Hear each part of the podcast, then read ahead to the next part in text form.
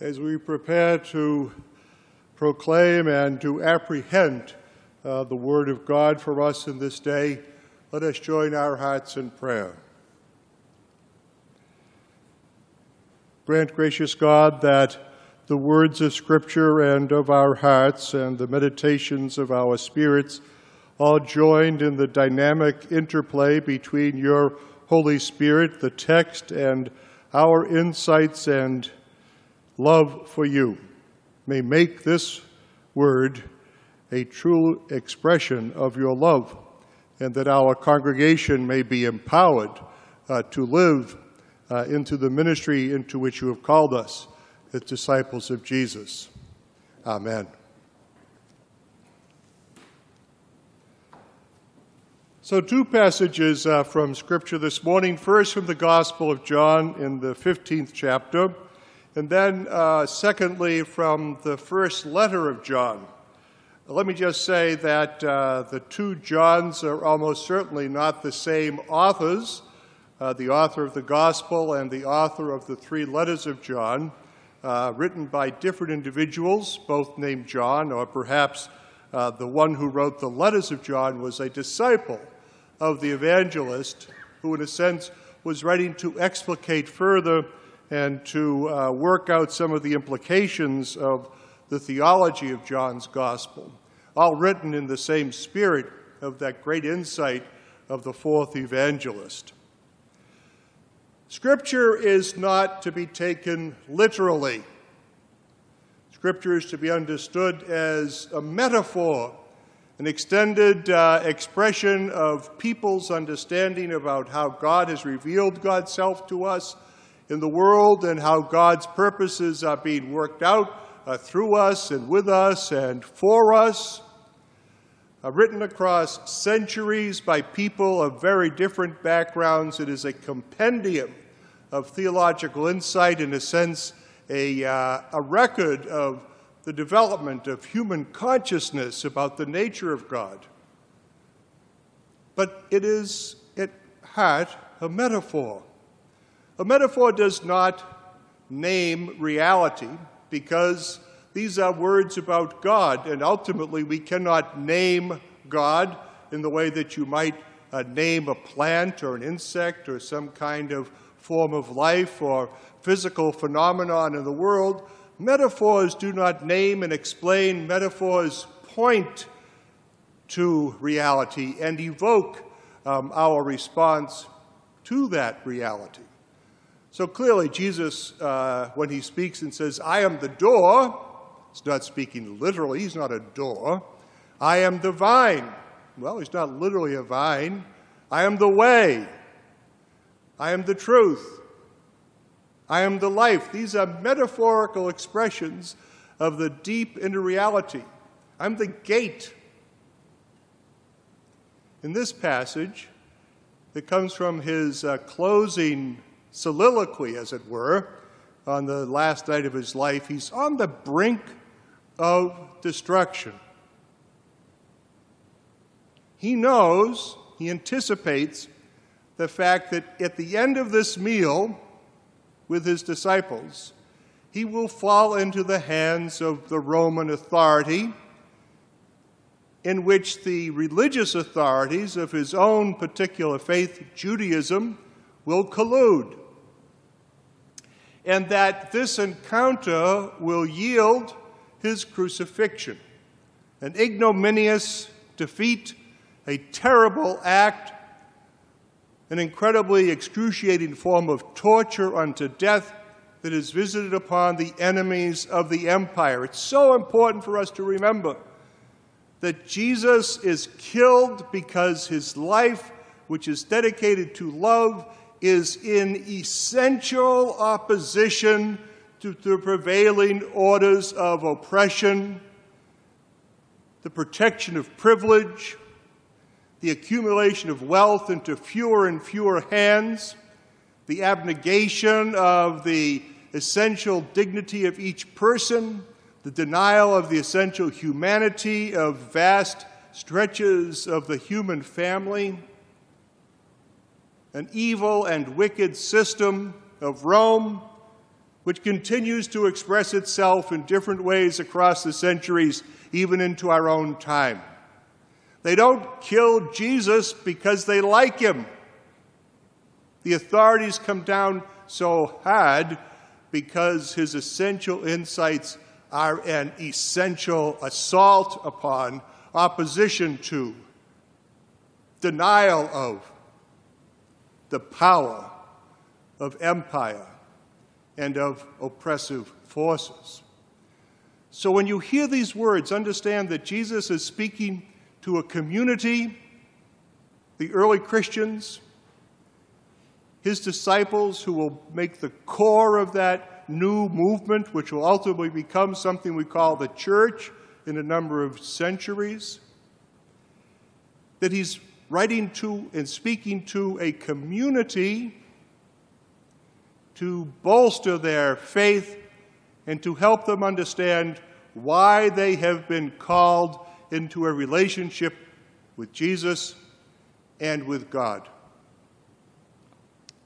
I am the authentic vine, Jesus said, and my Father is the vine grower. Let me pause here.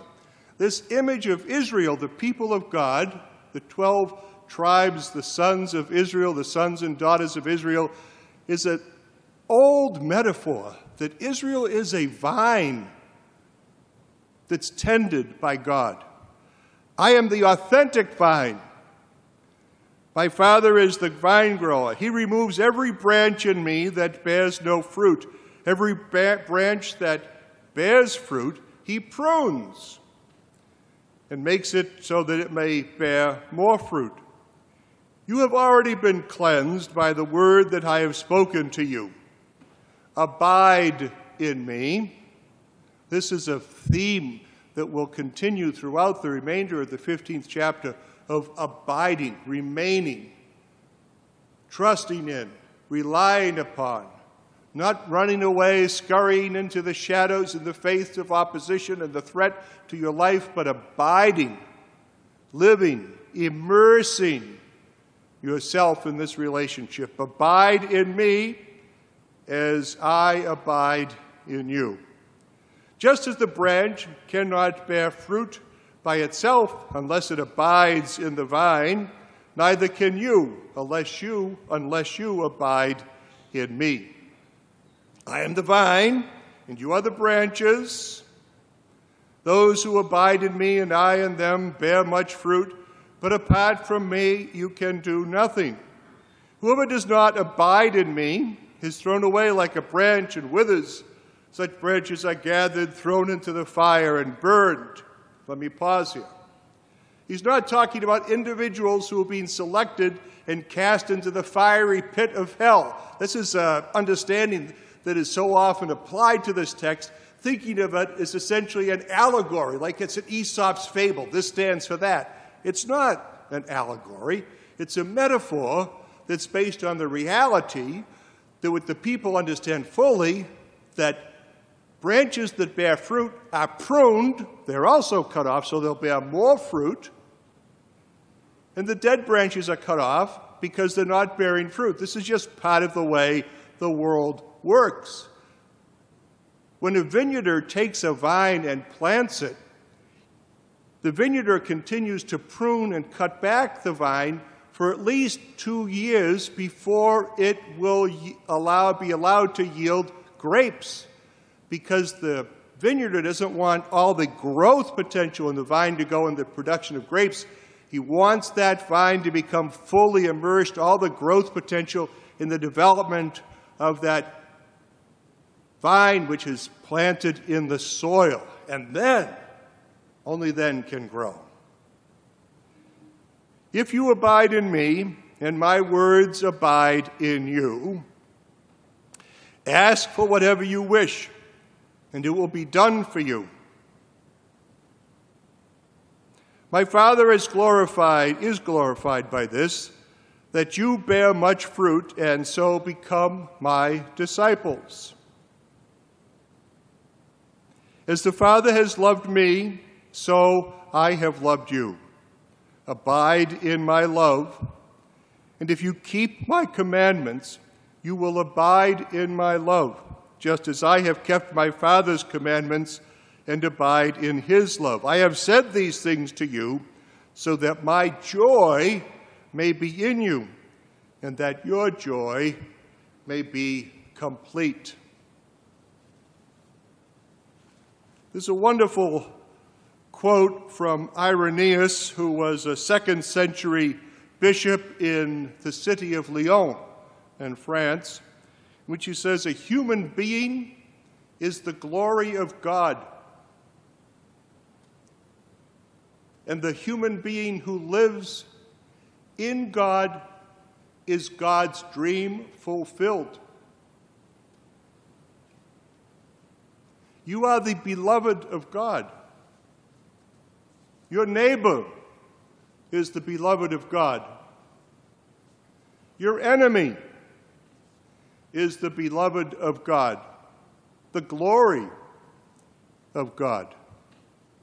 Those who disagree with you is the beloved of God. But for us to be joined in that vine, to become a branch of that vine, yields the fruit of compassion and love, of forgiveness, of courage, to love the world not in some kind of sweet sentimentality of saying everything is fine and will be all right in the end, because we know that that's not true. There is so much arrayed against the purposes of God. We have to be valiant and courageous and true and to stand up and to name that which is evil and to eradicate that which is oppressive to God's people. That is love. Sometimes, as we wrote, love looks like accountability. But this is the power of love, the transformative purposes of the world. In the Bible, love is not an emotion at all. you know, this idea we have of love as, a, as an emotion, a feeling, it's a non biblical concept. Love in the Bible is really not a noun, even. It uses a noun. But really, love is a verb. What do you do? Expresses our love. And so the author of the first letter to John wanted to build on that idea about how do we, in fact, love. In the fourth uh, chapter, beginning at uh, verse 7 of the first letter of John, we find these words Beloved, let us love one another. Let me pause here. Beloved, agapetoi is the Greek word. As you know, Greek has a number of words for love, unlike our own inadequate and somewhat stunted English language. In the language of love, the word used for love by Jesus is agape, which means an unconditional love, a love that gives not expecting recompense. Not given because someone deserves it, but because you want you are drawn, you are motivated, you are living in love. Love that is given without worry about the cost or expecting a reward. This is a very different way of thinking about love uh, in our own particular context, right? Where love is essentially part of a transactional relationship. So when Jesus, uh, when John writes in this letter, beloved, he uses the word agapetoi, those who are the beloved of God, who are loved by Jesus, loved by John, loved by the community unconditionally. So as I read this uh, passage, I'm going to say agape when we come across the English language inadequate uh, translation as love. So agape, that divine unconditional love. Beloved, agapetoi, let us agape one another. because agape is from God. Everyone who lives in agape is born of God and knows God. Whoever does not agape does not know God, for God is agape, this unconditional love. God's love was revealed among us in this way. God sent his only Son into the world so that we might live through him. And in this is agape.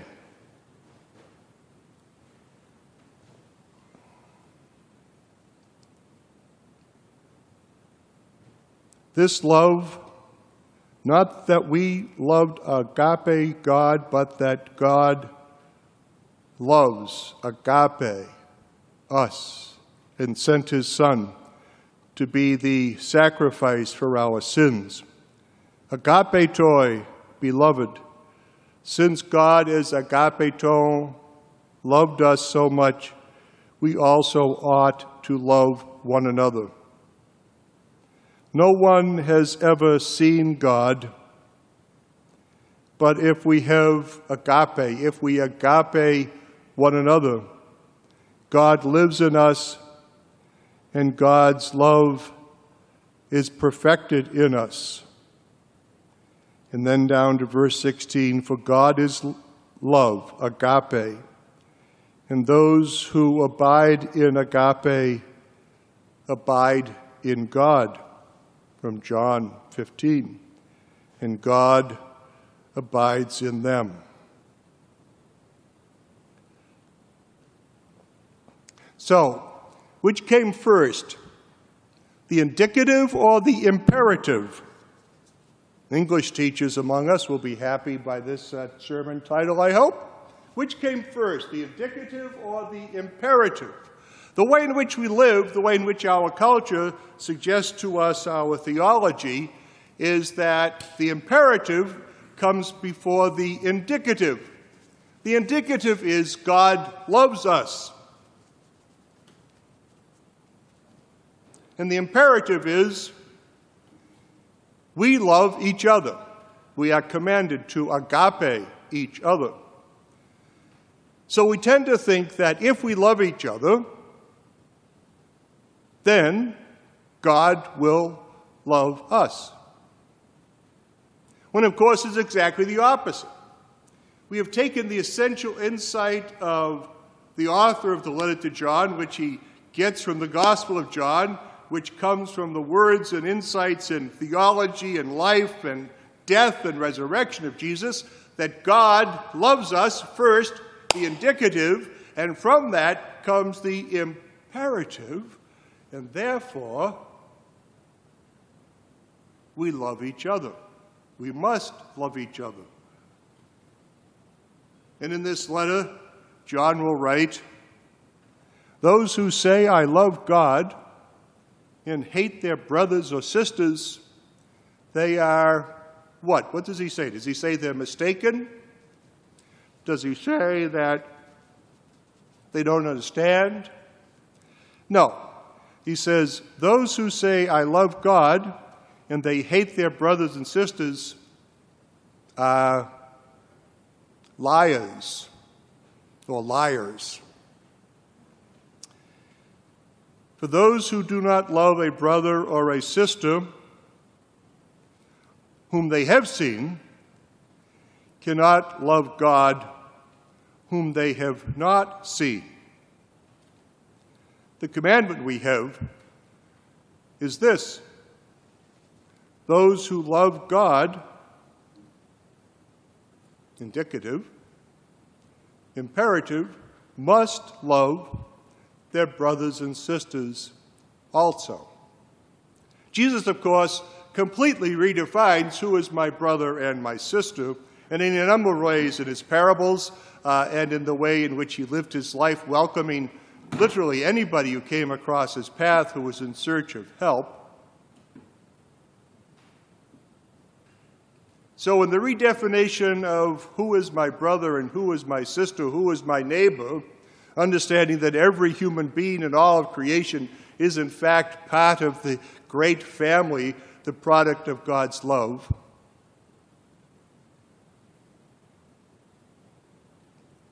That if we love God, our love for each other becomes derivative of God's love for us.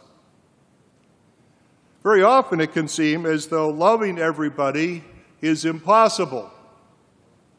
It seems like a task that's beyond us. And if we are relying upon our own strength and our own emotions, our own emotions, the way we feel, then it is impossible. If we rely only upon our own how we feel about it and our own strength and resources, then it is impossible to love everyone. But if our love for each other is not dependent upon our resources and our will and our desires, but rather is derivative of the fact that God loves us, you, me, all of us, then we cannot help but to love.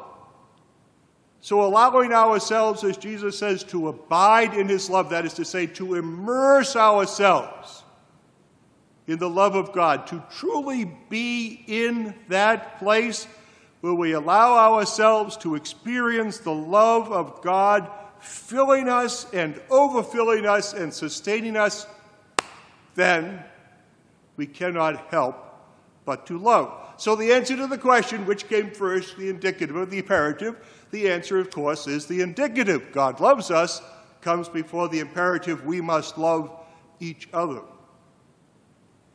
and loving each other means living the kind of life that Jesus lived, facing down the forces that are arrayed against God.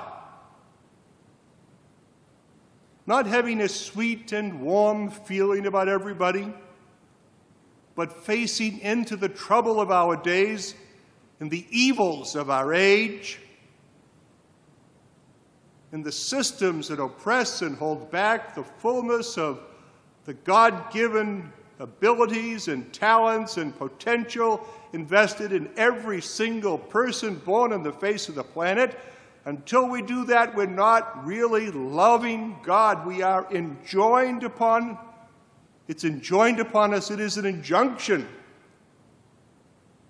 Not in the sense of constraining us, but it is a commandment which liberates us to be love. Those who live in love live in God,